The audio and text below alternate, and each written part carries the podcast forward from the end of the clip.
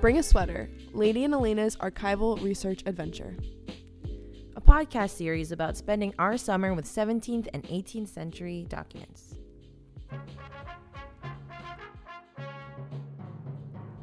Library of Congress.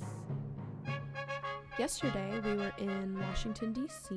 at the James Madison building of the Library of Congress, which is where um, of any of the research that Congress.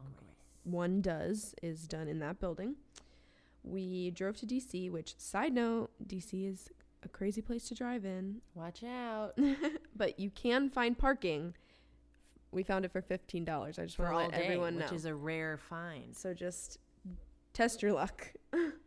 but um, we, yeah, so we went to the James Madison building. We had to go through security. And then we had to go get our reader's card. Yeah. Actually, going through security was kind of fun, which isn't the usual situation for a lot of security situations, I suppose, but they made it really enjoyable in a way. So, uh, when you go through, there's like this dry erase board that they had where they ask, who wrote the song yesterday? And they thought us young and millennials wouldn't know. And we proved them wrong. So take that, Yeah. older generation. we did know the answer. I was kind of scared for a moment because I was like, if we, if I were to get it wrong, would they still let I me know, in? I I don't know. know what this we is. We thought that was our ticket into the Library of Congress. It felt a little. I was a little nervous. Uh, So yeah, we um went to the. There's a room like off to the side where you go get your reader card, which um you can either. We didn't know, but you can pre-register online. Um, but it takes only a couple minutes to Mhm. do it there.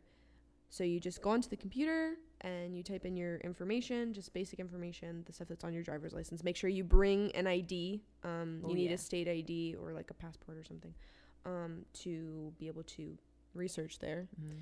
And then you take your photo for your card Yeah, and it you was get an those- official card. One of those, do I smile? Do I not smile? do you want to smile? Do, one of those situations. But everyone was really nice there too. And I think another thing uh, that I realized in that room was our dress, like the way we were dressing, is that like you see, there were actually two um, educators, is what they called themselves. One was like history nerd, and the other one was like history teacher. And I was like, oh, that's nice. Like, like that they're there at the Library of Congress, you know, doing research, and I thought that was really endearing. Um, and then they're just like regular people going to the library and like they're wearing shorts and t-shirts and hoodies and sneakers and we're there just like a like a three or four level. And uh, I mean, obviously, we do want to present ourselves um, professionally and respectfully and everything. So it made sense, but it was interesting to see that people also going to the Library of Congress, you know, they were they were pretty chill in the way that they dressed and i thought that was interesting. Um, it made me realize that like you know research is research no matter where you go whether it's at like a courthouse or a, lo- the local library in town or the national library of the entire country you know? Um, you do your research where you do, do your research and i thought that was kind of cool to see at least in fashion form without any other way of explaining that Yeah, um, I mean, while we were only there for a day, luckily, um, you know, because we this we got the stuff we needed and and it, we had the really the perfect amount of time. Um, you could definitely tell that there's people that are going every day because you know Mhm. they're finding things or, or looking for things um, that are have a lot more documents and stuff than than we had to find there. So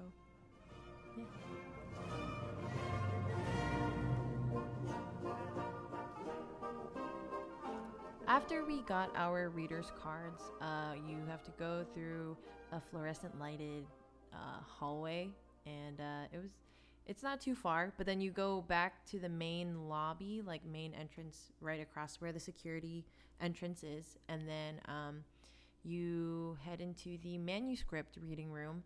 Um, so when you walk in, the first thing you see are a bunch of lockers on your right hand side and they were like the kind of tall-ish high schooly kind of feeling and it was honestly what it felt like using those lockers but before you do that you have to sit down uh, at a desk where the security guard is so you for first timers you have to fill out a form uh, where it also has your basic information just so they know what to keep track of and who is there and what you're doing there, why you need to be there, and stuff like that. Um, they give you the basic rules and stuff um, of the manuscript reading room. So things like um, you can't uh, use pen, like the our, our normal archival research guidelines. So you can't use pen, you can't chew gum, uh, you can't put stuff on social media. Um, I think what was different for this time was that we couldn't bring our backpacks and, and laptop cases with us. So everything had to be out in the open. So if you had a laptop, you had to carry that. If you had chargers, you had to carry that. You also can't use your own notebooks. They provide uh, pencils and notepads and paper for you to use. Um, so you don't bring in any of your own stuff. Um, also, when you bring in a laptop, you have to open it. Uh, they have to check it before you go inside. So uh, once you fill that out, that you signed, that you understood, the guard gives you a key on like those dog tag chain things. Like it felt like a dog tag kind of chain thing. And then it has the number on the key. You go to your locker, put in your stuff, and then you lock the locker. Yeah, they were fun. It was they're just big. They'll they'll fit all your stuff, so don't worry about that. And they're free, which They're free being- also. being from Orlando and going to the theme parks, I'm not used to free Right. locker systems. So I was like, "Do you have to pay Thank for you, them?" America. Um, so then we you walk over to the desk where the librarians work and you fill out first timers again you're, you you know you fill out another card with your information you state your um, research purpose and you um, you state like the primary collections that you think you're going to be using. And then you know the again the people there were very nice. The woman just walked us through. She you know knew we were new obviously so she walked us through um, step by step what you do. And um, so it, when you walk in like, like lady said the lockers are to your right the information desk is straight ahead of you and then to the right of the information desk is rows of tables where um, you sit and you do your work so you're in plain view of the of the librarians um, and, uh, and of the security guard um, so that they can watch you you have to sit facing them you can't have your back turned to them at all and Which we learned the hard way. yeah. So, um, it's you know it looks almost like a room that you're gonna take a standardized test in, Right. but it's very big. It's like you Yeah. know there's offices kind of in the back, and then um, there's not like you don't see any where any of the manuscripts are. are. It's all behind like a um, behind the wall and behind another door. So we w- walked over. The tables are numbered, um, and you take a little card with you. And the card, you, you know, you put your name, you put the collection that you um, want with the box numbers um, for the collection. So if you don't know those things um, ahead of time, they have a catalog there that you can look through to, you know, reference which collection you're going to need and how many boxes it has. Um, we were using the Henry Woodhouse collection, which had seven boxes. You're allowed to take four boxes out at a time.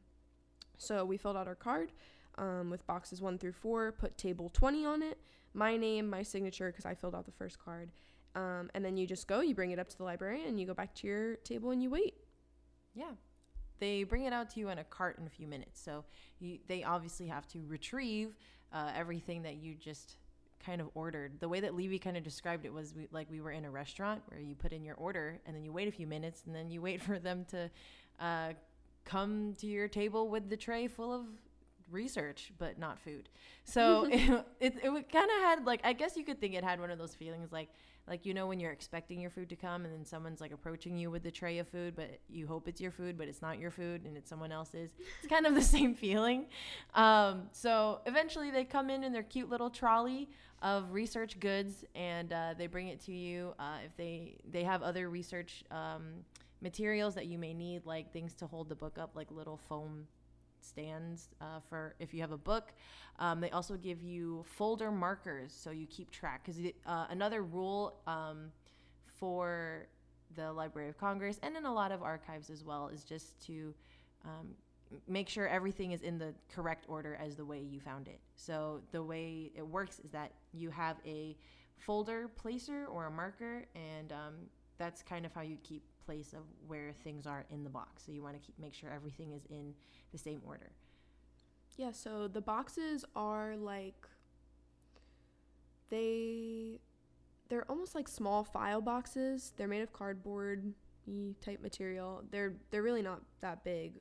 And um they just kind of open up like from the top. They open like to the side, and you can't you can't take the boxes off the cart, so they have to sit on the cart, and you pull Mhm. out one file at a time. So you can't have multiple. Well, since we were three people, we technically could have multiple files out, but we worked one file at a time, just because it is really important that you put everything back the way that that it came.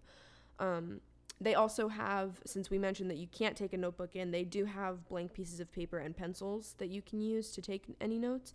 And you're allowed to bring, obviously, laptop, phone, camera. Phones need to be on silent. It's a very, it's a much different space than what we've been working in. Um, Mhm. it's very, very quiet. Everyone is in there very focused, doing their own thing, um, kind of spread out throughout the room at the different tables. And um, it, you know, when we're in the county courthouse, you know, it's usually just the three of us. We're in the back of the room, so we're just laughing, chatting, you know, doing whatever. But this is, uh, you know, you're whispering, you're keeping it, you know, professional.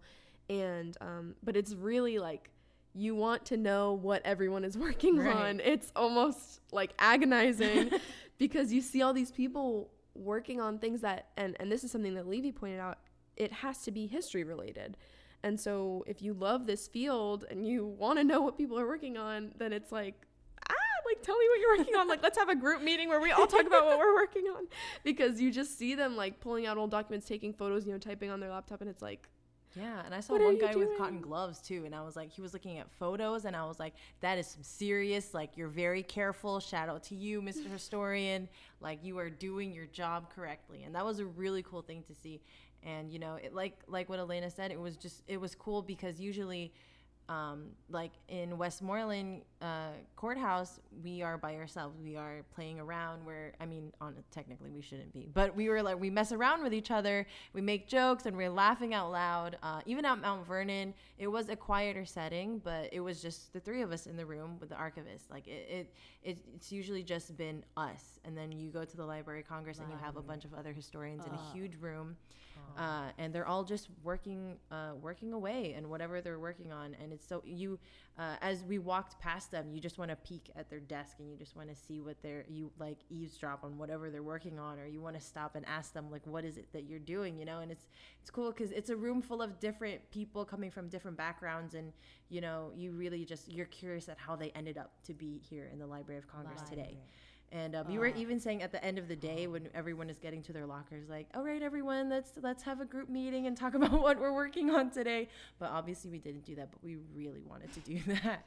Yeah, and it's just it's neat to think that you're sitting in a room. You know, obviously people are you know probably working on private projects, projects like ours, but to think that you're sitting in a room with someone who could be working on like a monograph or a dissertation, something that is Right. going to be you know groundbreaking and important. It's it the the air in the room is studious, and it that's really we were very efficient in there, and we got Mhm. things done very quickly, and I, I think the setting um, played a big role in that.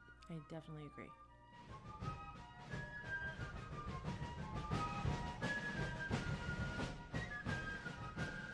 So, as I mentioned before, we were working with the Henry Woodhouse collection, and Henry Woodhouse is a strange character himself.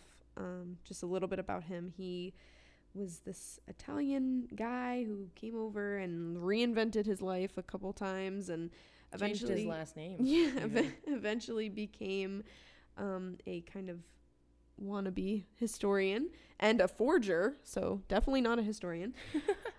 and he um, was a you know a collector of Washington documents. He was very interested in the Washingtons, and so this collection um, has his personal notes. It was you know put together by him, and he is using it to tell a very different story about the. Where he's looking for a very different story about the Washington birthplace. He um, and a lot of other people have questioned throughout time whether um, Wakefield and Westmoreland um, is the actual birthplace, whether it's that plot of land or another plot of land. And um, people like to go back and sift through these things looking for things that simply aren't there um, because it, it that is the birthplace. and so, you know, Go his- get him, Elena. I mean, it's, it's the truth. And so, you know, we have this guy who you have to his you have to take his notes with you know a grain of salt because he Oh, he yeah. has a very different and specific angle that he's trying to hit with these Right. documents, and infuriating to every historian. He also used pen red colored pencil Yes. to mark up these 17th and 18th century documents. in red or blue or whatever. And he would like underline names and dates and whatever, and then write like little notes in the margins, like "How dare you?" that I'm match sorry. his wrong agenda. Which this this this it was all just this entire experience with documents and understanding their importance and and Their fragility. Yes. And then just these are the kinds of moments where you realize you gain an opinion about someone from so long ago through things like this on documents because it's like for one part you get to know the person that's involved in the documents but li- like throughout time you see who's also interacted with these documents and when people do things like this on doc on very original 17th 18th whatever century documents doing this and corrupting them is that a lack of better term Yeah. um It's amateur. Yes, and it's very disrespectful and and just how dare you, sir? So that was something that was frustrating continuously That was throughout a very strong emotion throughout. Whenever we saw them, we're like, "Oh no, why?" But uh, to his credits, if there's any to give, um, they were organized pretty well. yeah, Um, e- which is hard to give, but it's true. Each folder um, had his little typed up note about what was contained inside of it. Um, so there was, you know, um, documents about the enslaved that the Washingtons dealt with. There was documents about um, Blenheim and Haywood, which are, you know, two other pro- properties close to the birthplace. Um, so they were they were split up, you know, really specifically according Right. to um, just different times or, or places or you know, and that that was overall very helpful. So we were scanning through that collection. We went through three boxes because the everything in the collection is not something we needed. A lot of it is- Mhm. is past our time period. And so obviously, you know, you want to give things a quick look through to make sure it's not something that you might want or need.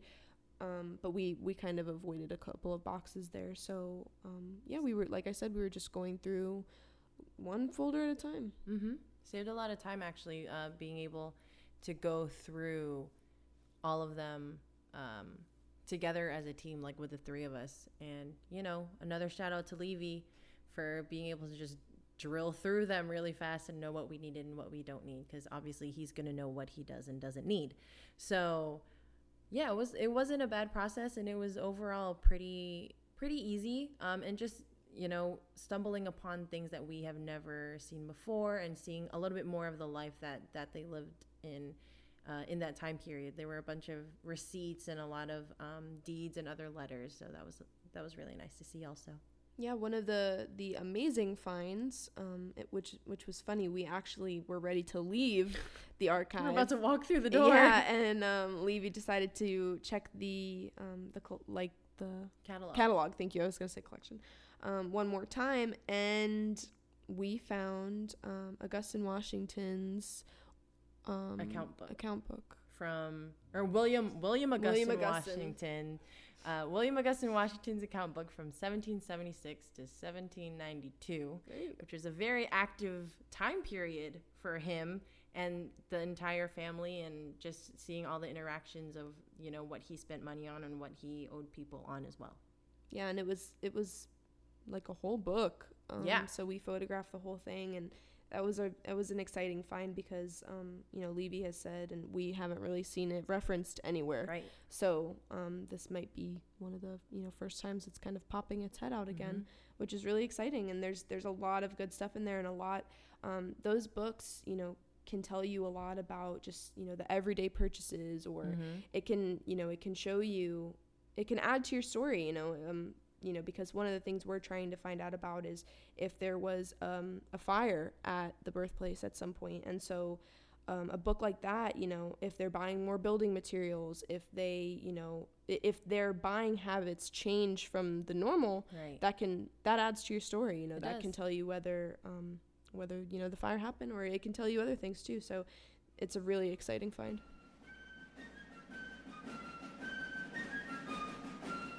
A really cool find that we had in our collection was a folder geared specifically towards enslaved people on the Washington plantations, and that- that was really really interesting because we never had anything like that before. Um, one specific document that we saw was an actual list of um, enslaved people titled uh, just it was just entitled list of Negroes or was it? And that's but you know which is something that we've had before in our inventories, uh, seen in in the court records before, but was very specific about this one was that it actually listed the birthdays of each one, which was something you know we we have never really seen before. Usually, it's just the name and the valuation of the person, and uh, or the name and their son or their child with them, um, and their valuation, but never really in a sense where they thought it was important to write down the birthday, and that kind of added a little bit of a, a, a human a human side to it. Um, to this to the whole institution where you know the slave owner thought it was important to write down this their birthday. And so now it just brings in all these questions like why why did you do that? Why was this important to you? Um, is this for personal reason? You know i yeah i don't think it's for personal reasons but you know you don't really know the real reason or is it for you know tithables later on you know for their gain later or um, you know, it just it just brought up a lot of different questions that that we didn't have before because we didn't know this kind of thing was important at some point.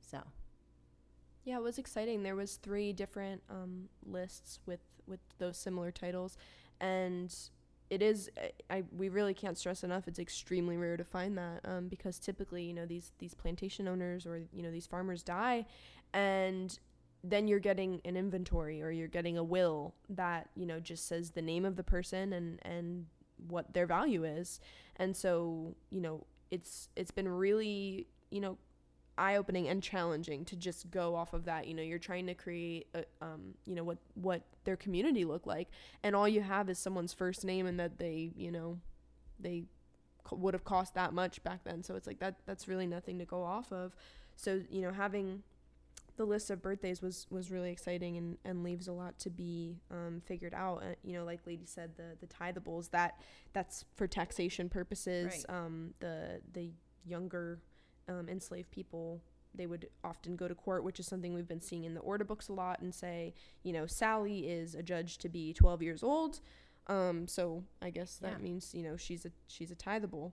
So which you know they're gonna pay taxes for. So it's it it really opens up a lot of new questions, and we're excited to use those documents um, and cross reference them against um, the database that we've been compiling, as well as the Mount Vernon database that's available online for anyone to check out.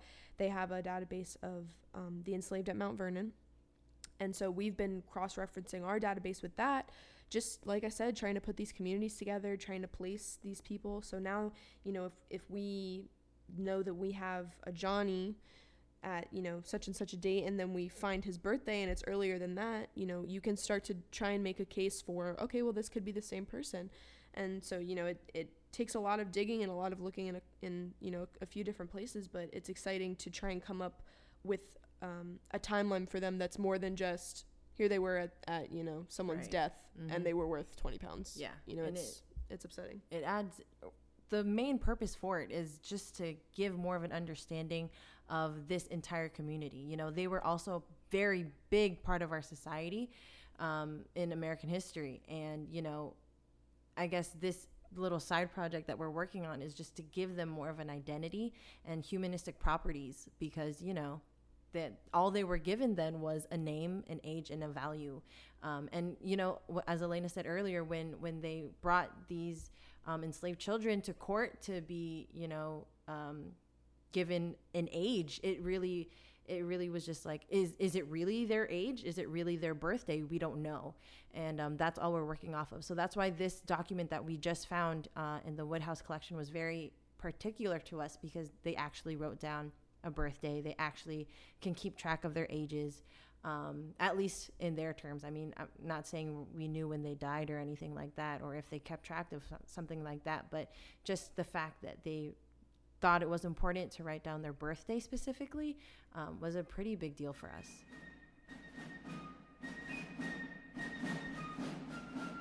One of the things that really stood out to me as we were working is I noticed that I've kind of been wearing these like blinders, like I like the horse blinders, you know, on the sides and your peripheral vision, um, because you get so focused on your the names that you're working with, the dates that you're working with, you know, your groups, your community, and your place specifically too. You know, like I'm we're only thinking about Westmoreland, Virginia, you know, in from 1640 to 1815. So it's like you know it, it's very specific, and you you know you start seeing these names over and over and over again. I started to forget that you know there's other things going on in the country. There's other things going on in the world. And, and something that made me realize that was we, we came across a document that was from 1800 and i am a fan of thomas jefferson. Je- thomas yeah right not much thomas jefferson my problematic favorite. And i was like oh that's the year that he was elected you know like that's cool. And right there it was like my eyes kind of open up and it's like, oh my gosh, there's so many other things going on in these people's worlds that mm-hmm. that you don't see reflected in the document. So as much as you do see, there are other things you don't see. We haven't seen things about voting or or presidencies. You, we haven't seen things, you know, relating to the country at large. And so, you know, it's really easy to get sucked in to your own project, but I think me realizing, you know, there's much more going on in the country. That just helps to contextualize things even more. And so it took a little while but you know now i definitely realize like there's a lot more going on.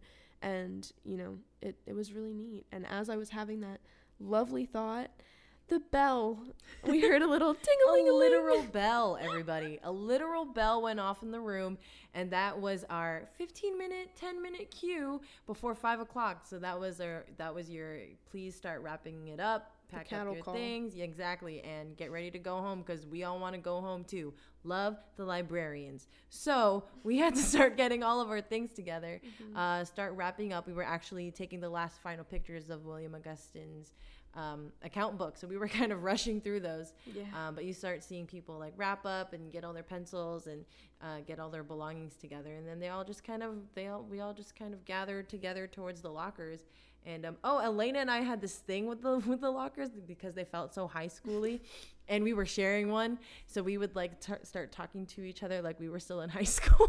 like, oh my gosh, did you see what Jimmy was working on? Oh my yeah, God. it was very. The whole thing felt very high school. Like, okay, the bell at the end of the day. Go to your locker, get your stuff to get get ready to go home so it was it was very funny. It was fun. And um, so we made our way out of there with with everyone else, and I didn't notice it on the way in. I don't know if you did, but um, as you're walking out, you go through the same security to get out. You have to um, before you actually leave the room, you have to show the guard your laptop again. You have to open it up for him and you know show him that you're not smuggling papers out in your laptop. um, and then you have to before you leave the actual building, you have to show um, the guard your backpack or any bags mm-hmm. that you mm-hmm. have. Open them up again. No smuggling. So um, as we were on our way out to the right, there is this huge room. Right. Um, like tiled floor, high ceilings, columns. I think there was columns, mm-hmm. right? Yeah, columns Beautiful everywhere. lighting, like warm lighting, and a huge white statue of James Madison because it's, it's the James Madison building, and it's like it's very almost kind of Lincoln esque. Um, yeah, maybe not that big, but it's really big yeah. for for the building and yeah and it's very far too. So i yeah. think if it actually goes super far like deep into the room and you can't even tell. Like um and you know we i didn't walk into the entire length of the room but but levy did at one point and i was just like he's not there yet. Like he's not at the end of the room yet. really and large. then so i just real like i know that if i were to walk closer to that statue it would be really big. And i think it's so interesting because no one knows it exists no one knows the room exists and no one really knows that the statue exists. I mean, at least I didn't know. I mean, like we're always talking about, you know, the the TJ Memorial, Thomas Jefferson Memorial, the Lincoln Memorial, and stuff like that. No one knows about this James Madison statue, you know, here at the Library of Congress. No one talks about it. There was no one taking a picture uh, around it. I mean, like, granted, us. right? Granted, it was five o'clock, and um, that building is used mostly for you know business or research and so there's not a lot of tourists in there it's not very the pretty touristy part of the library of congress Yeah, to be clear, it is a whole uh. separate building. it's like, across the street Yeah, so don't get excited. You're not gonna have the beautiful painted ceilings and things like that. It's you know it's still a nice building, but it's very much a business Right. library building. So don't you know and don't I get kinda, it twisted. I kind of felt bad for James Madison in that in that sense, where it was like, oh man, like you can't get that you know that recognition, but you know it was it really was a very gorgeous room, and it was a nice statue, and he looked really cool. Like he was a little slouchy, like sitting down, and he had that the thinker hand on his face, and like ooh, he looks very like like like he's just thinking really hard. So um, so after taking our obligatory tourist photos, um, we, we went out into the streets to brave the rain and go find some food. it was great. It was a nice day.